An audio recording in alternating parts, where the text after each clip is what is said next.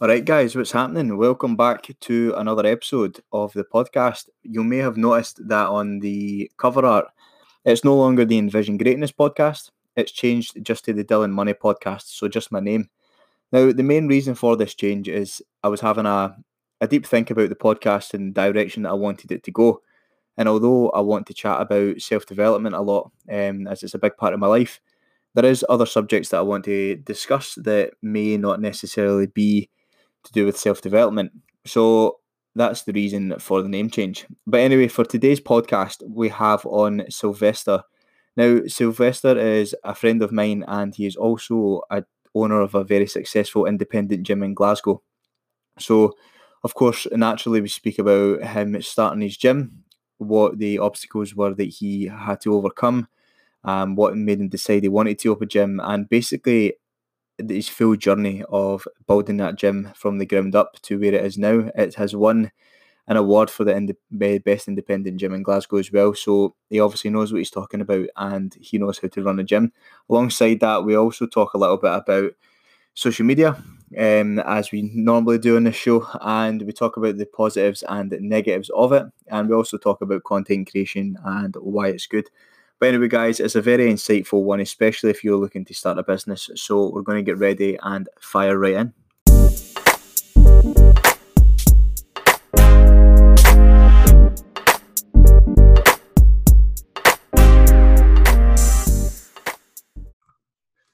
Sylvester, mate, cheers for coming on. How you doing?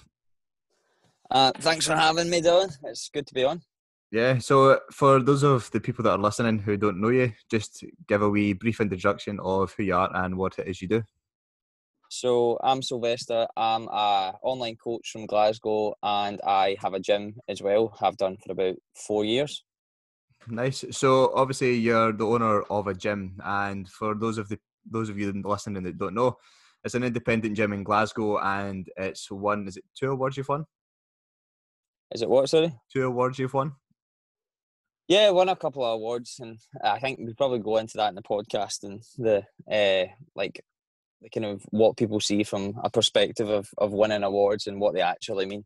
Yeah, uh, I can talk about that later on in the podcast. Yeah, no, for sure. So obviously you own this gym in Glasgow. If you can, can you talk me through your journey of where you started within the fitness industry, um, through obviously beginning as a PT to where you are now owning a gym?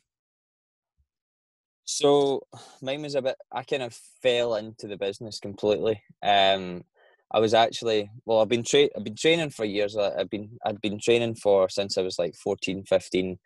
Got into boxing, then got into some lifting, and and kind of knew I knew my way around the gym. Um, I got myself into decent shape, and uh, I was actually studying a master's in product design at the time, and then basically my, my uncle owns a bunch of units in Glasgow and it was a, an old school bodybuilding gym. At this point I was hating my master's degree and I just I was I was basically on the verge of just quitting it. And I came home one day and I was completely like run down, depressed. Like it's probably not for, for this podcast, but I was completely depressed. Everything, my whole life just felt as if it was kind of meaningless. And then eventually, my my uncle had basically said, Sylvester, I know you're a bit down, you're feeling a bit lost. Here's the keys to the gym. The guy's just left the gym. He's left a bunch of equipment here. I know you're into the gym. Uh, I need to figure out what I'm going to do with this over the next three weeks. So he buggered off on holiday, gave me the keys to the gym, and I trained in it for about three weeks. About a week and a half in, two weeks of training in it, I was like, do you know what? I could, I think I could do something with this. I had a bit of money saved up for a flat after I was going to leave um, uni or after I was due to graduate, and then from there I just didn't have a PT qualification. I was like, I just kind of went for it. No business plan, and uh, it's probably a wee bit different from a lot of people's stories. But I basically just, I just ran with it. So I had the base knowledge of how to get a result. I had no business plan, come from a family of um, people that run businesses, so I had a bit of um, support and back in there, which was obviously good. But they had no experience of running gyms or anything like that, so it was it was definitely uh, completely fall, fallen into. And then basically ever since then, I've changed the business model countless times. Four years down the line, a couple of awards later, and um, a lot of blood, sweat, and tears. I'm kind of here today, I guess. Yeah, that's that's mad. I didn't know that you didn't have your qualifications or anything. When so when was it that you got your qualifications? Whilst like obviously opening the gym. So the gym basically needed so a lot of the equipment was there. Not necessarily it was a lot, a lot of old school bodybuilding equipment. I sold a few bits and pieces that weren't relevant to what I wanted to do with, and uh, and then the bits that I had, they were all kind of mix and match. So because I had studied product design, um, sorry the, to the university if you're listening, right? But uh, I was studying pro- uh, product design masters, and we they have a lot of laser cutters and bits and pieces that that you can use to do a lot of branding and stuff. And I was I knew my my way around design, so uh, I got a lot of stuff branded, spray painted stuff, made some kind of custom stuff that would have cost me a lot of money. So I saved a bit of money there, and then from there, uh, I basically just kind of sanded down the equipment by hand by myself and used uh, friends and family to come down and help me paint it all. And within a few months, I done the the first part, the, the level two, done that online, and then the next part I went through Edinburgh every weekend for a fair few weeks, and all of a sudden I'm a PT, uh, and then owned a gym as well. So it was all a bit mad and all a bit rushed, and all of a sudden I'd posted a thing on my my Facebook, and everyone was like, "You own a gym now? Like what the hell? What's going on?" So as you can imagine, as soon as something comes up like that, like you're going to get a lot of uh, backlash and people thinking he's not going to do it or whatever. But like th- those same people, some of them are even members now at the gym and uh, ask for my help. So uh, it's definitely it's, it's went the right way so far. Yeah, perfect. So for anyone follows you, there's a few times you've made some posts on your own transformation. Mm-hmm. And you've obviously went from being slightly overweight to obviously being in shape. Mm-hmm. Did you get in shape before you opened the gym, or did you get in shape during kind of the process of opening that gym? Um, it depends what you define as as in shape. So I had I'd been down um, at low levels of body fat when I when I initially I boxed for the university when I was in I think I was about nineteen. I was in second year uni, so I'd been lean, and then all of a sudden I definitely su- suffered from some form of body dysmorphia because I'd been lean, and then all of a sudden I felt really skinny after my fights, and I was like, do you know what? I'm going to bulk up. So all of a sudden, I bulked up. Used the the whole the old phrase of dirty bulking. Uh, I think I bulked up to about 16 stone. So I went from like 10 and a half to 16 stone in three years. Just didn't stop bulking. went to the gym all the time. Got strong. Um, probably stronger than I am now, to be fair. But uh, I just completely just kidded myself on that it was going to be if I trained more, I would I would look better. But although I might have felt as if I was bigger, and people knew that it wasn't just fat. There was a bit of muscle in there too. Um, I'd definitely got myself to a stage where I, I wasn't, although I trained all the time, I wasn't happy with my physique. Lost a wee bit of weight, and then uh, I was still training all the time. Don't get me wrong. For the last ten years, I've been training pretty con- consistently. Maybe doing some of the wrong things, but I'd been. I'd always. I've always loved training. I've always kind of made time for it. Um, but the the issue for me was that when uh, I went and had the gym, I was like, I'd seen all these people that were that were just like personal trainers or whatever, and they they all they all looked ripped, and I'm like, I can't get to that. I can. There's no way I can do that. But I was like, do you know what? I've surprised myself opening up my, my own place. I'm going to do it. So basically, as soon as I, I opened the gym, I think I, I opened it in November, and I said to myself, uh, typical New Year's resolution. I think it was in January. I was like, right, let's go for it. I'm going to get into the best shape of my life. I'd done it. I'd never really done it before. Um, this was about four years ago, and all of a sudden, uh, I had I set myself a date, booked a photo shoot, hold myself accountable, and just completely went for it. And these these are definitely things you you learn from. And then ever since then, I've just kind of gradually tried to hold myself accountable as much as possible I've got a new date. What's the date today? Fifteenth. So it's exactly a month today. I've uh, basically trying to get into the best shape that I've been in so far for my wedding later on in the year. So it's just all about trying to hold yourself accountable, and that's after owning the gym, I felt a wee bit of imposter syndrome that I wasn't in the, the shape yeah. that I wanted to be in. So that's kind of that's where that's where that came from. So um, in shape, but not in shape, in shape for a PT. Yeah, for sure. There's a few things you touched on there that we are going to chat about further on in the podcast, but we just want to kind of take it back to you opening a gym. Obviously, over the time of when you started to where you are now, you'll have had obstacles and struggles that you faced um, through building your business. What's a few obstacles or struggles that you've you've had over the years, and how did you overcome them? Uh, probably the one I just outlined is probably the, one of the biggest ones. Uh, I'd say the two main ones are uh, direction. So like structure and direction. Like I knew that I my heart was in the right place. I definitely wanted to help people. Fitness helped me, um, but I I had no idea exactly how to do it. Personal training doesn't qualify you for the psychological aspects you need to deal with clients and the best thing to how to get the best out of your clients and these are just things that you learn in time like telling a client to do um, a back squat and do 10 reps is, is is what a lot of people see of personal trainers but in actual fact if you care more about your clients whether they're doing body weight squats or back squats the results most people are looking for fat loss and they need to be guided by the hand a wee bit more, which is definitely you almost get frustrated with your clients when you first start that they're not getting a result because you're like, I'm giving you all the tools, this is what you need to do.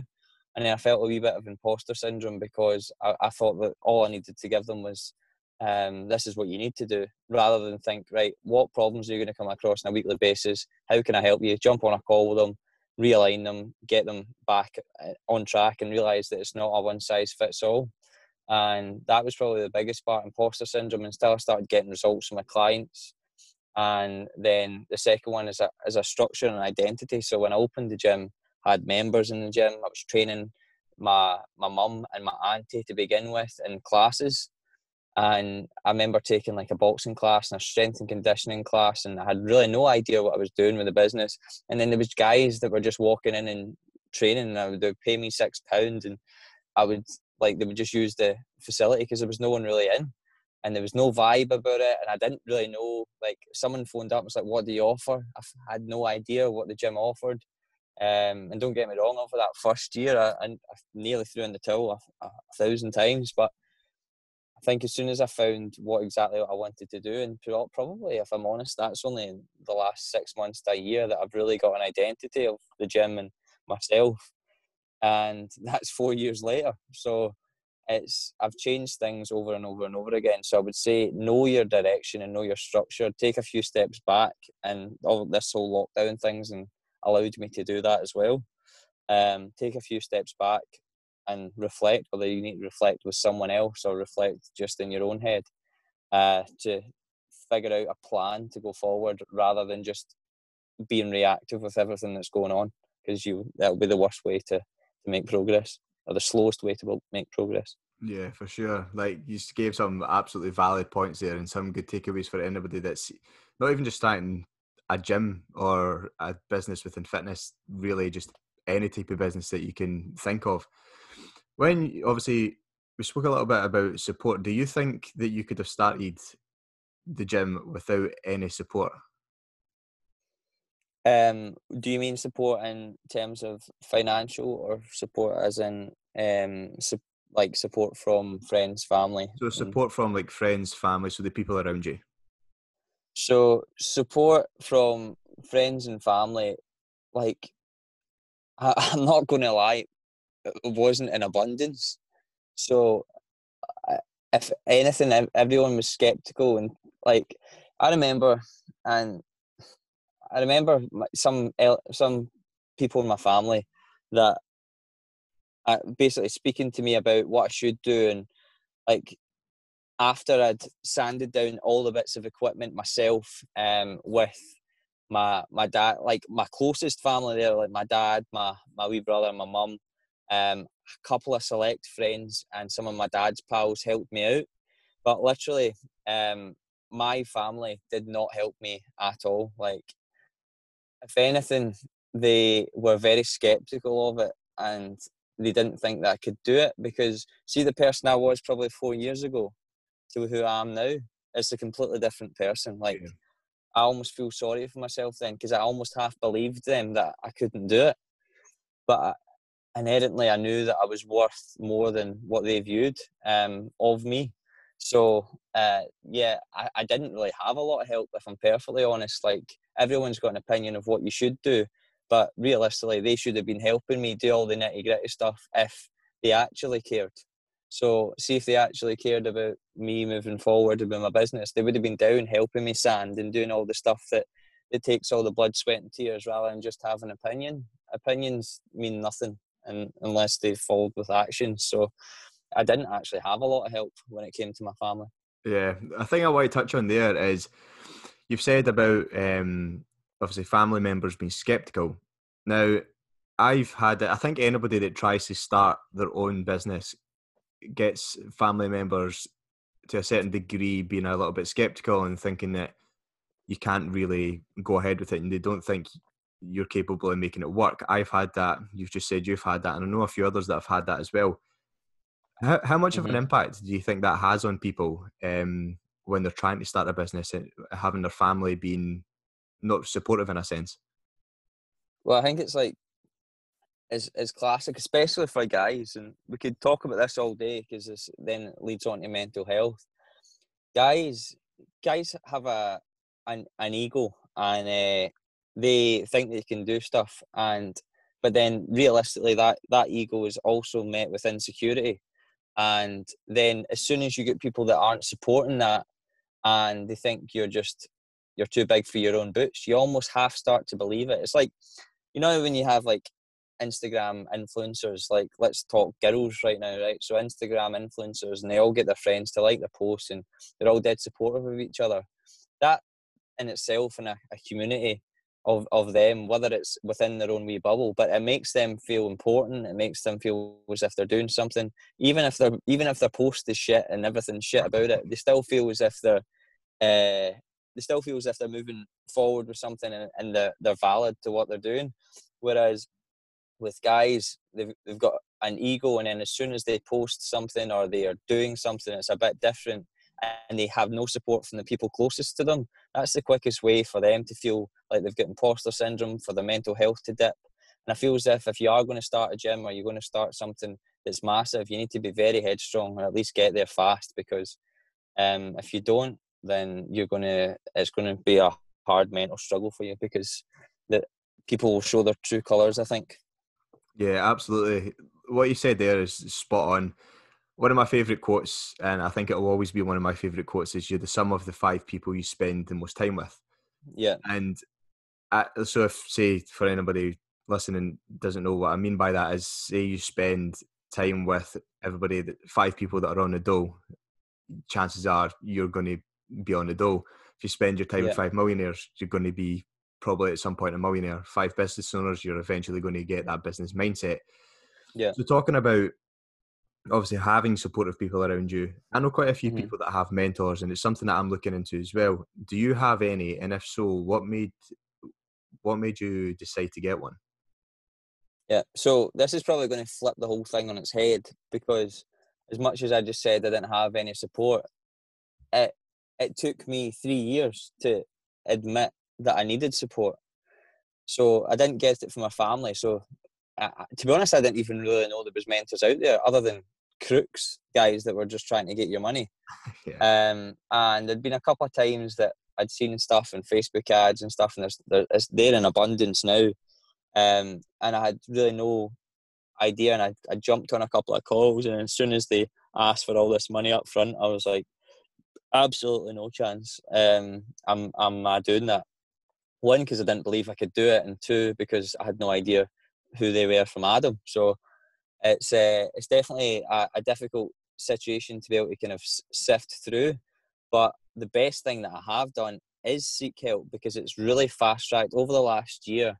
Everything that I wanted to do in my head, and I had so many ideas, and coming from a kind of creative background, when you've got so many ideas, but no direction and focus and something to like really stop you from like give you a wee bit ahead like uh, you know when what's the the blinders i need a wee, a wee bit of blinders like horses when you see otherwise you'd be veering off in different angles yeah. so um I I basically invested in myself. I think it was maybe September or October last year uh, in Phil Graham's course, and I was shitting myself when I first started.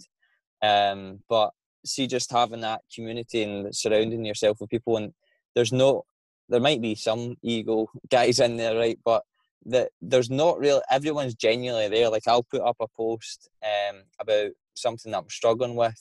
Within a few minutes or hours. There's guys there giving me uh, feedback, and I'm not in my own head being reactive, emotional with all the decisions that I'm making.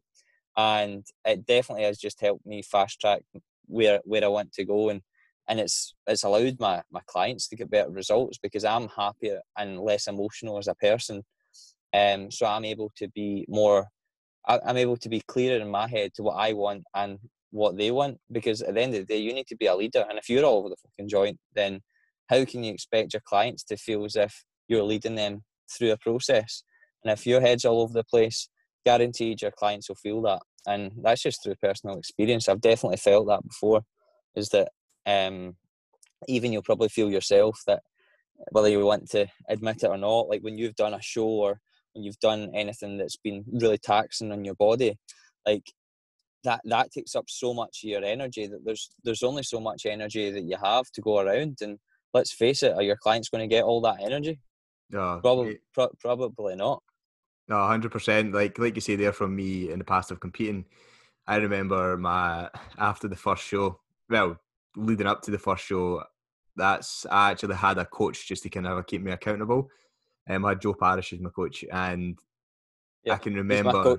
Is he? yeah, yeah, I remember um, the last two weeks of prep. All my clients even said to me, they were like, "Take time off. Like you're not here when you're here." Yeah. And that really hit me, and it, it also made me realize like you don't have to be for any PTs listening anyway who's trying to build a business. You don't have to be shredded to be a PT. I yeah. remember, um, so obviously there I was probably top five percent of physiques and in the UK at that point, probably, um, mm-hmm. naturally anyway. And my business was at its worst. And then yeah. after the business, when I blew up and gained 20 kilos and I was basically overweight, my business was at its best. Yeah. So yeah. it's probably from a relatability factor. And um, yeah. yeah, relatable, being relatable to your clients is 100% probably the most important thing being relatable and having a personality yeah i think well some most most of your clients like i've i've had a few clients like get into like really good shape but like most of your clients just want a wee bit of like i hate the word but a bit of tone around their stomach and yeah like and actually feel as if they're they've they've sculpted their body in some sort of way that when they tense something moves like yeah. most people don't have that. So by you giving them that, you're doing your job. And if that means that you maybe need to take a, a wee bit of a a wee bit of seriousness away from your own training, um, then fine. But what I have found is that if you take too much away from it and you're not practicing what you preach, that is so it's trying to find that balance as well to the point that you still need to be training. Like you, you do need to practice what you preach as well, but potentially not just have go well overboard to where you're you've not got enough time for your clients either. So it's a difficult balance. Yeah, hundred percent. Um, I I can no find well. It took me. I mean, I've been personal training for six years now, and it's it took me a good, I would say, three four years to f- eventually find that balance to, of obviously being relatable to clients, and also keeping myself healthy in a sense. But mm-hmm. obviously, so through your full um, story there, there's a lot of points where you've showed vulnerability, which I personally think vulnerability is a good thing. Um, a lot of people think if you show you're vulnerable, it gets to the point that you're a like that people aren't going to really take you serious. Yeah.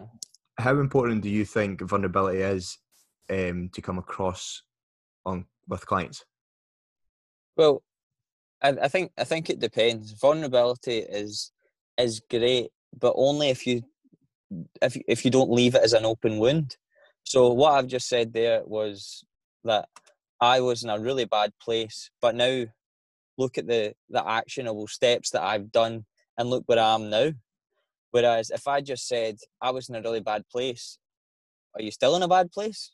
Like why would I follow you and why would I take advice from you when you've potentially lived it but you're still living it? Whereas right now I can genuinely say that obviously this whole lockdown thing scared everyone, but I can genuinely say that my business and my head is as good as it's ever been in my life. So the fact that I've went from this specific place that a lot of clients come to me, let's face it, a lot of clients with a problem, whether it be physique, mental, or whatever, maybe a mix of both, come to you with this problem. And if you if you've always felt as if you're in shape and whatever, it's hard to relate to to your clients. Whereas at least showing a bit of vulnerability, you can show, listen, I've been here, but look where I am now, and you can get here if you work with me. So I think it's definitely something that as long long as you don't leave an open wound, it's it's very. But it's also cool to be vulnerable. Sometimes I think there's people posting stuff about depression and anxiety, and I'm like, are you posting that? Like, is that an act or is that like because it's all? Yeah. Um. So it's it's hard um to to know, but I think you can also kind of tell as well if someone's been genuine or not. Oh yeah, absolutely. I mean, that's that's a subject that we could probably go full out on. That it's probably best for another time.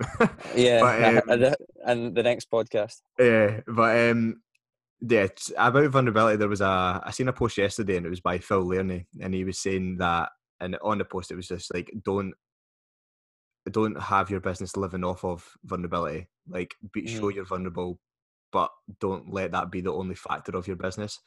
And like you said there, you kind of hit the nail on the head. Like, show that you're vulnerable, but don't don't show that you're if like don't make it look as if you're still vulnerable. Like if you're in a bad yeah. place, like you're you're obviously have to obviously show how you've been able to progress through that vulnerability, which yeah. is definitely a massive thing. So yeah, people want to be to be given like a, a path of some sort to to know that it's possible. It's like I jumped on a few calls this week, and it's because I recently put up a couple of the transformations, and you get two types of people that phone you people that that see that and then they they, they act from a place of desperation and they're like right I, I need to i need to go and get in that sort of shape. And then some people see it and go i see these transformations all the time but actually I, I love the fact that i know that person. Like so it's maybe a friend or whatever or someone that knows and then the fact that there's there's more of an attachment there to the person who's got the result because they know who they are then uh, that's going to basically be better for them because then they feel as if it's there's a path to do that and it's a it's a possibility. Whereas if you're just posting transformations after transformation, there's a wee bit of a detachment there from the person mentally because they're like, well, that could be anyone. That could be a lie. You could be a crook. There's so many different aspects and that go on in your, your life, which is why it's I guess so important to to basically do a lot of social media stuff to when someone does want to work with you eventually, they do feel as if they maybe know you a little bit. Yeah, oh, mate, hundred percent agree. It's it's a very, very, very valid point there.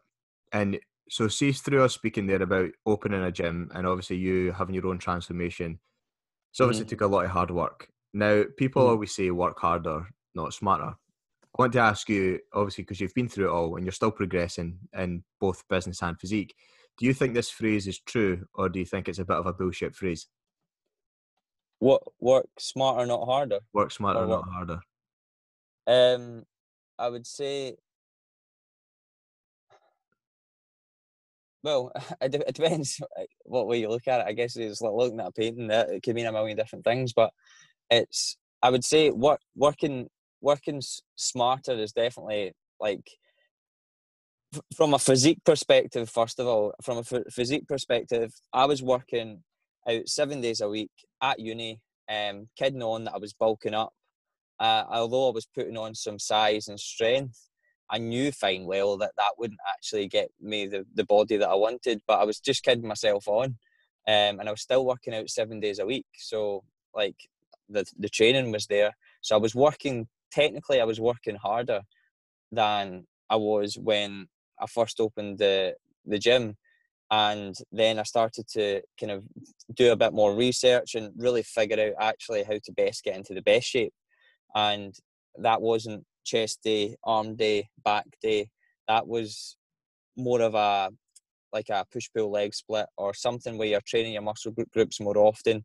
Like sometimes I would go a week without training my legs or two weeks or three months paid for it now but uh, you you learn as you learn you, you have to you can put in a wee bit less effort but get more out of it um, but you need to have a wee bit of humility to kind of step back and do that but sometimes i think people use the work smarter as an excuse to not work hard because then others are like well i'll wait till the perfect time and I'll, I'll be smart and strategic about it. People are great at telling you what they're going to do and not actually just doing it sometimes you need to just work hard and be a busy fool and be stupid to figure out what you've done wrong to then actually do it. Um, but then I guess in terms of investment, like investing in a personal trainer or investing in a business um, mentor or whatever, that's I guess the fast track because they've already made the mistakes and you don't have to. Yeah. So what what we are isn't necessarily like all this all the information that we're given a client is is out there already. It's not there's nothing new. Um, like all you need to th- all you need to think about is do I have to go and do this myself, which I won't do. I'll put it off like I have done for the last six years of my life, or do I invest in someone and get a fast track and invest in myself? And that's what that's the way that people need to think about it, rather than thinking about from a perspective of a financial perspective or whatever. Because um, it's it's it's a difficult thing because when people are emotion, when, we spoke about this off camera, but when emotions are high, intelligence is low, which is one of my favourite kind of quotes. And people are dead reactive with everything. And I probably went completely off track with what the question was, but no, it's all right, mate. Just keep going. You're giving good value, mate. I'm happy with that. But yeah, you're absolutely right. Hundred percent. Like I would agree that working smart has its place but working hard has its place as well. There's to work smart, you also have to work hard. So, in my eyes, it's a bit of a it's a balance act. Eh, basically, yeah. But talking about working hard, I want to chat a little bit about your content on Instagram. So, mm-hmm. for anyone that follows you, they know that you put out content very consistently, but alongside that, it's always very high quality. How much mm-hmm. of your time would you say creating content takes up? Well, so so so when I well going back to my background was in product design. So what product design basically is for anyone that doesn't know is you get a brief of a problem which say for instance i designed a, a toy for autistic children because my cousin was autistic you get a brief and then you you go and you do research on it and you create a product around that so you create a, a brand you create a design and then you create a video on promotion, right? So you kind of learn all the ins and outs of one stage to the next, which then overlapped a little a little bit onto kind of the fitness side of things. And probably about four years ago, Facebook organic reach, everything like that was was tip top, and I was probably on it pretty pretty early, um, and probably didn't capitalize on it as much as I probably should have, because um, I didn't realize. But uh, I was always making content because I loved doing it because that's what I was doing my master's degree in. Um, so I found an element of enjoyment in that within it. So what I would say to people is that when people look at my content and like they compare it to, to theirs, is that realistically I have spent so let's say I've got 100 YouTube videos, right? And that's just YouTube. So let's say I've got 100 YouTube videos, right?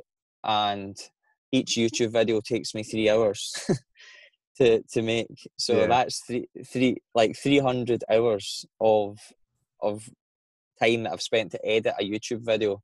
But then I've had to film that YouTube video and I've had to put Instagram stories out and edit stuff and put Instagram posts and everything's a like a whole separate thing. So I would say there's thousands of hours I've spent on it. So when someone first downloads an app and ask me the amount of PTs that ask me what app is it that you um what what do you use for to edit your videos.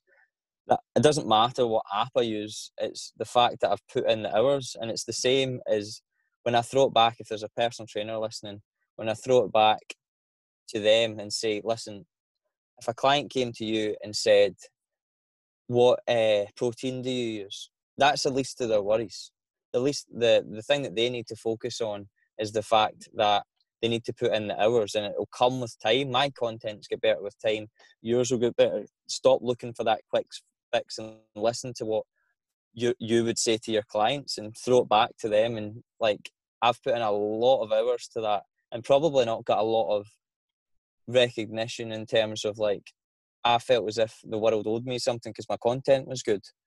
And when I became less of a self promoter, as in look at my content with with everything that I was doing, I was trying to like impress everyone with all my content, but eventually people get sick of that, and I, I, I seen it. I seen it. I was less engagement in my posts and things. And I would say genuinely, in the, only in the last six months that I've started to see some growth again in, in what I'm doing, and I think it's because the content that I'm putting out, I'm genuinely listening to the people what they want to see, whether that's recipes or or whatever, and because I'm creating it well and I'm I'm doing some kind of good stuff with it then it's getting the reach. Whereas if all I'm doing is posting my workouts and and whatever, like, uh, then uh, people will get sick of it eventually. Yeah, for sure, hundred percent. With um, chatting about Instagram and content creation and stuff like that, you also have your own YouTube channel and you have your own podcast, to Get a Get, get a Grip Show. Now, mm-hmm. both of these alongside your Instagram, why do you do these two as well? Are these just a creative outlet for you, or are these are you thinking more long term client value? Well, it's, it's it's hard to know. I've done I've I've done so many things that that haven't worked out. See, even YouTube would probably be something that hasn't worked out if you actually add up the hours to what I've gotten out of it. Like I've got, I think I'm like one for, one subscriber away from like 400 subscribers, right? Which is not a lot in the grand scheme of things when it comes to to YouTube. And I've put in loads of hours. I've vlogged my whole life over the last four years.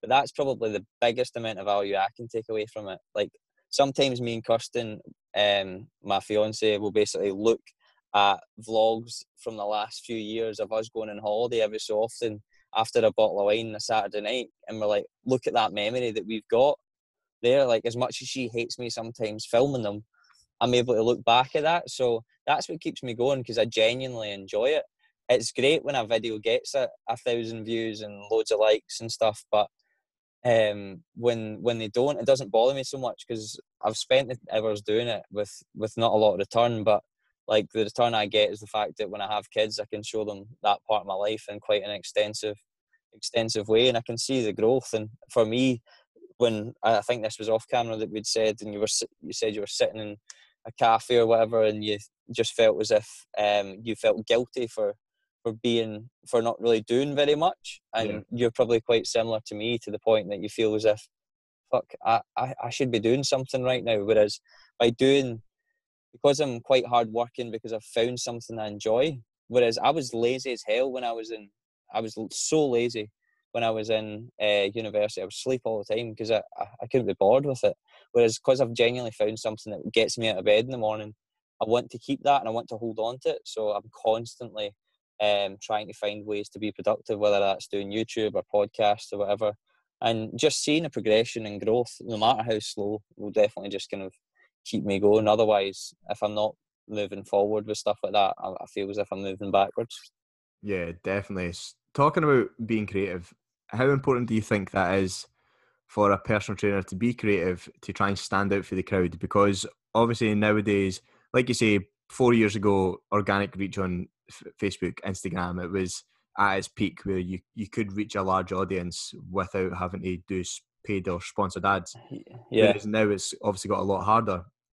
So for any new PTs coming into the industry, how how important do you think it is for them to be creative and kind of a stand out and have their own niche?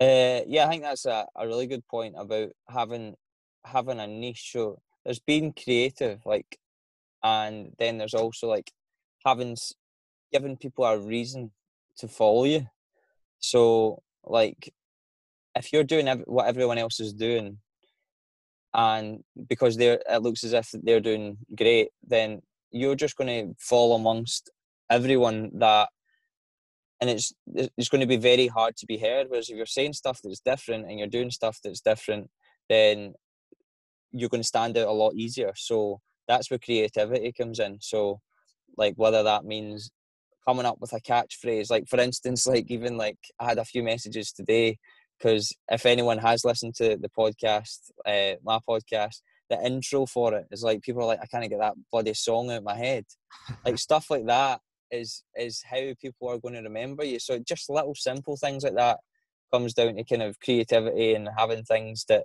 that are a wee bit more standout so i think it's very important that that PTs now more than ever stand out, especially now that lockdowns happened. Like you can't get in front of um, as many people in person, uh, whether you're working a gym floor or whatever. So you need to do the talking online, and to get in front of a camera or whatever can be daunting to begin with. But um, through practice, you you can come more of your personality can come across. But I think I think it's still very difficult to show your real self on on camera. I still don't think people know who I am. Yeah, hundred percent. I would agree with that massively. Um, when you say obviously, it's I would one bit of advice I would give anybody who's trying to make content as well. Video is it's just going to get it's just going to become a better outlet than like just posting photos on Instagram. It's mm-hmm. throughout time, it's just always going to be better. And I know from personal experience, I struggled a lot when I first put a camera in front of me. Like I could have a conversation, but as soon as I seen that lens in front of my face, I would freeze. Yeah. And now people say to me all the time, like, "Oh, you're very confident on camera, blah blah blah," and I'm like, "That's because I've been videoing myself for six years." So if yeah. any trainers listening, I would highly recommend that. Even if you're not posting videos, just record yourself. Yeah, yeah, yeah, yeah. Different topics and discussing it and I would also say when you're recording it, don't just go blind eyed if you're talking about a subject. Have like not even a script, just bullet points. A beginning, middle, and an end. Yeah. Yeah, hundred percent. Like so, yeah. Anybody who's looking to jump into the kind of a social media game for personal trainer or any other business, just start using video, but get better at, at it over time by just recording yourself. Yeah, and I, I think it's uh, it's definitely it's, it's something that like even the other day I filmed a video like five times, and i am not putting out because I'm like I didn't have a valid enough point, and I want the stuff that I put out to be valuable. But the fact that I've recorded that, it's just more and more practice. And I know what people want to see, and then I, I just basically went off on a tangent, which is why podcasts are good because people are genuinely more invested in it. You're not just scrolling through the news feed and have like three seconds to get their attention um, which is why I think people can come across very different on Instagram versus like a podcast or yeah. something because all of a sudden you're like being like, oh, listen to me, listen to me, and you've got like maybe stories is a wee bit easier, probably actually harder because they're just swiping, swiping, and yeah. you're you're literally getting a few seconds to um to show up on people's um news feeds and for them to actually take you seriously. So it's it's difficult to stand out and be yourself because if you're not a very extroverted person, it's it's quite difficult. And I would say at all that I'm an extrovert, but maybe some people on social media think I have to be if I'm confident on camera or I'm doing yeah. this. But if anything, growing up, I was hundred percent an introvert. Yeah, hundred percent. Like what you said there, obviously about coming across as yourself on Instagram compared to podcasts that's a very valid point. I found that like Instagram, I swear a lot, and it's just that it brings people in. I'm a bit more energetic in my videos, and then if you listen to me on a podcast, I tried. I try to limit the swearing just for a professional view. I know I've probably I've probably sworn about twenty times already in this oh, podcast. Mate, I, I don't worry. I I swear a lot anyway, and I want this podcast to come across as very real and transparent to people when people swear. I mean, it's in my nature. I grew up with my parents swearing. I swear. my kids are probably going to swear, so it's completely fine. But yeah, like you say, is on Instagram, you do have to, whenever you're making videos, you kind of have to give it an extra 30 40% like oomph when you're videoing. As soon as that camera goes on, you have to be a bit more energetic because yeah. if you're just chatting see, for in, for instance, how I'm chatting right now, if you're making a video on calorie counting and I'm just ch- talking like this, like folk are going to watch it and go, "Fuck that." yeah, especially you, you're trying to. What we speak about a lot of time is boring. Oh yeah. So like calories and all that sort of stuff. So you need to make that exciting in some way, shape, or form. So like whether that's with fucking words popping up and you like changing clothes by clicking your fingers. Like you need to be creative and find stupid ways of like doing stuff like that. Like even look at look at everyone's in front of their phone now and look at the explosion of TikTok because yeah. that's that's that evokes a lot of emotion when people are watching it because it's not just a photo of someone looking good. Um, so yeah, you can you can see the way that the world's going now with with uh, that whole thing.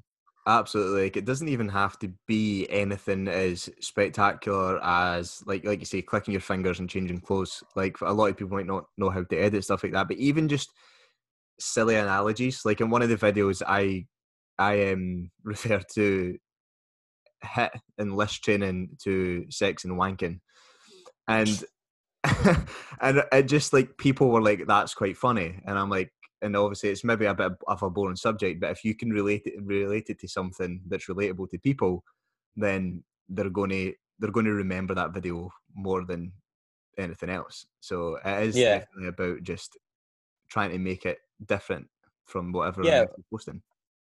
Yeah, I think I think um and then that goes down to your niche. So like as soon as you swear or you say anything like that, then you're probably going to lose a few people, but you'll also gain a few people. But the people that you gain will be stronger than the ones that you've lost because you you can't please everyone. And I think that's what you you kind of you learn as well is that you can't please everyone. There'll be people that it doesn't matter what you say that they'll just not like you for some reason. Oh. Uh, and that's just the way it goes. So yeah, hundred percent. Like I, I, the, one of the quotes about phrases that I like is, "People are going to hate you no matter what you do, so you'd be as well as doing what you enjoy." Yeah, yeah, exactly. So, so, so true. But throughout everything we've spoke about there, from social media to building a business to personal training, there's a lot of very viable takeaway points for a lot of people um, within the industry or not in the industry. So before mm-hmm. we finish off, I want to have a little quick fire round for people listening, and it's going to be a fat loss edition. So I've got a list of five questions, and I want you to answer each question um, as direct as you can and in as short a time frame as you can. So are you ready? Okay. Yep. Yeah. Right. So the first one is: Do you have to cut carbs to lose weight? No. do you have to try? Is, is, is it a yes or no, or am I? Uh, can you I can go into a little bit more in depth. Right, okay. No, you don't need to cut carbs. You used to think you have to cut carbs, but you will have to cut probably some carbs that you're eating because most people overconsume carbs because they don't have a high enough protein diet. So to hit your calories, you need more protein, which potentially means you need to cut some of those carbs. Perfect. Do you think you have to track macros or just calories for fat loss? For probably 80% of people, just calories would be fine and a bit of protein. Other macros are personal preference as long as they're not super, super low. Um, but then for when you start getting into higher levels of stuff, then yeah, I'd say macros would be more important. Perfect. Do people need cardio to lose weight? Well, they don't need it, but yeah, like try try try losing weight and lying in your bed all day. Go for it. Yeah, that's solid answer. that, that, that, that was as direct as they come. Um, can people lose weight without tracking calories? Yes. Yeah. Um, I wouldn't recommend it though. Perfect. Because, Lastly, because well, okay. on, you go. on you go. No, I was, I was just going to say because you need to initially have an idea of what what's in foods. Otherwise, you because I don't track calories probably seventy percent of the year, but I do kind of in my head because I eat similar things that I enjoy. Yeah, perfect. and I, I have done for a while. And lastly, is there any such thing as good and bad foods? Nope, not nothing like good and bad foods. Like there's there's food that tastes good and bad, but that's that's really it. That's as far as I can go with good and bad foods. Yeah, perfect. That's the five questions I had. Before we finish up, there's a few questions that people have asked from Instagram, and they're quite interesting. Pardon me. So the first one is, what is it like having a closed gym during COVID nineteen, and how are you managing it? Um, initially, it was probably actually great because I was I probably ran myself into the ground a wee bit.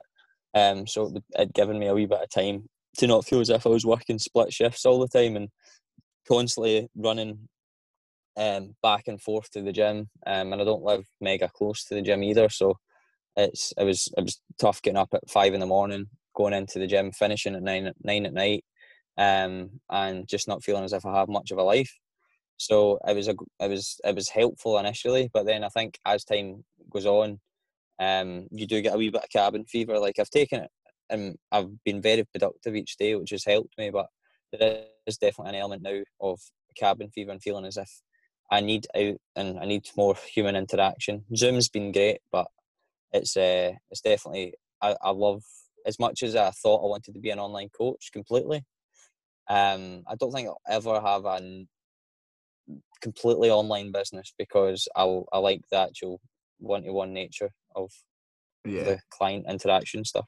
Yeah, I think a lot of PTs think, but it's because they see all these online trainers selling the dream of being in front of a nice Mercedes or a Lamborghini with yeah. living in Bali, like next to the pool, and it's it's not like that for any PT listening.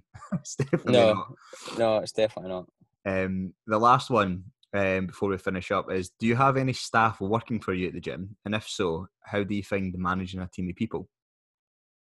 Uh, it's probably a difficult one um, because you wouldn't call them you wouldn't call them staff. I have personal trainers. Six, there's six of us that work in the gym who are self-employed technically, pay me rent. Um, but that's where I found it difficult to develop a team because they're their own brand and I'm my own brand. Um, so it, it is that's probably the most difficult thing. Um, but through time, I've gradually tried to encourage people to become more Titan orientated and have the telltale signs to to who to keep on and, and who not to because at the end of the day um, everyone's out for themselves unless you're working on something together so um, I find it ve- I find it very difficult to manage a team so probably the only staff member that works for free is my mum yeah. Fair enough. I have.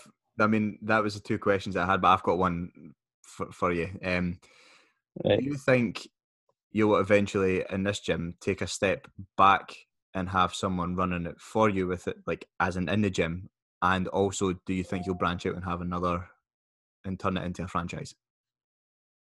Uh, I don't know about franchise, but yeah, I think I'll have more than one gym eventually and I to have more than one gym, I can't be doing all the hours in one gym. So I reckon in the next year, I probably won't do any classes or or anything like like that. I'll probably have more of a a role of going down, speaking to the members, popping in and all the stuff, but have have staff there. So I probably over the next six months to a year probably more like a year for this current situation. But I'll be hiring like actually be hiring staff rather than, uh, which is an a fortunate position that I'm that I find myself in now to be able to actually afford to start hiring staff. Whereas yeah. before I, I relied on, I was maybe under the grasp of people that were paying me rent because I needed to pay rent. But now the fact that that's how you, in essence, build a team because you're if you're paying their wages and you're you're giving them something, they will give back. Whereas if all you're doing is taking a rent from someone, they're not going to feel like they owe you anything. Yeah. So um, that's what I've definitely found, and that's where I plan to go with the business. Yeah, no, perfect, mate. And I'm excited to see see the growth of the business over the coming years. Um, but that's honestly, mate, that's pretty much everything that I've wanted to ask you. We've covered so much from personal training to owning a business slash gym and also from a social media and um, mindset point of view. So I really appreciate you coming on, mate. Where um, where can people find you um, social media wise? So your Instagram, Facebook, podcast, anything like that. Uh, so basically, just type in my name. There's not a lot of people with my name, so Sylvester Sylvester Sweeney. So Sylvester Sweeney PT on Instagram, and just type in Sylvester Sweeney, um, or maybe even Mr Titan Fitness is what I used to be under on YouTube something like that, um, and I'm sure it'll come up. And uh, yeah, the gym's Titan Fitness, so other than that, the Get a Grip shows the podcast. So yeah, I'm sure I'm sure Dylan will be on that at some point, and we can talk about yeah, some different topics than we did today. Yeah, perfect. So what I'll do is I'll just link everything you've just said down in the show notes below, and we'll finish it up there, mate. I appreciate you coming on. No worries. Thanks a lot for having me.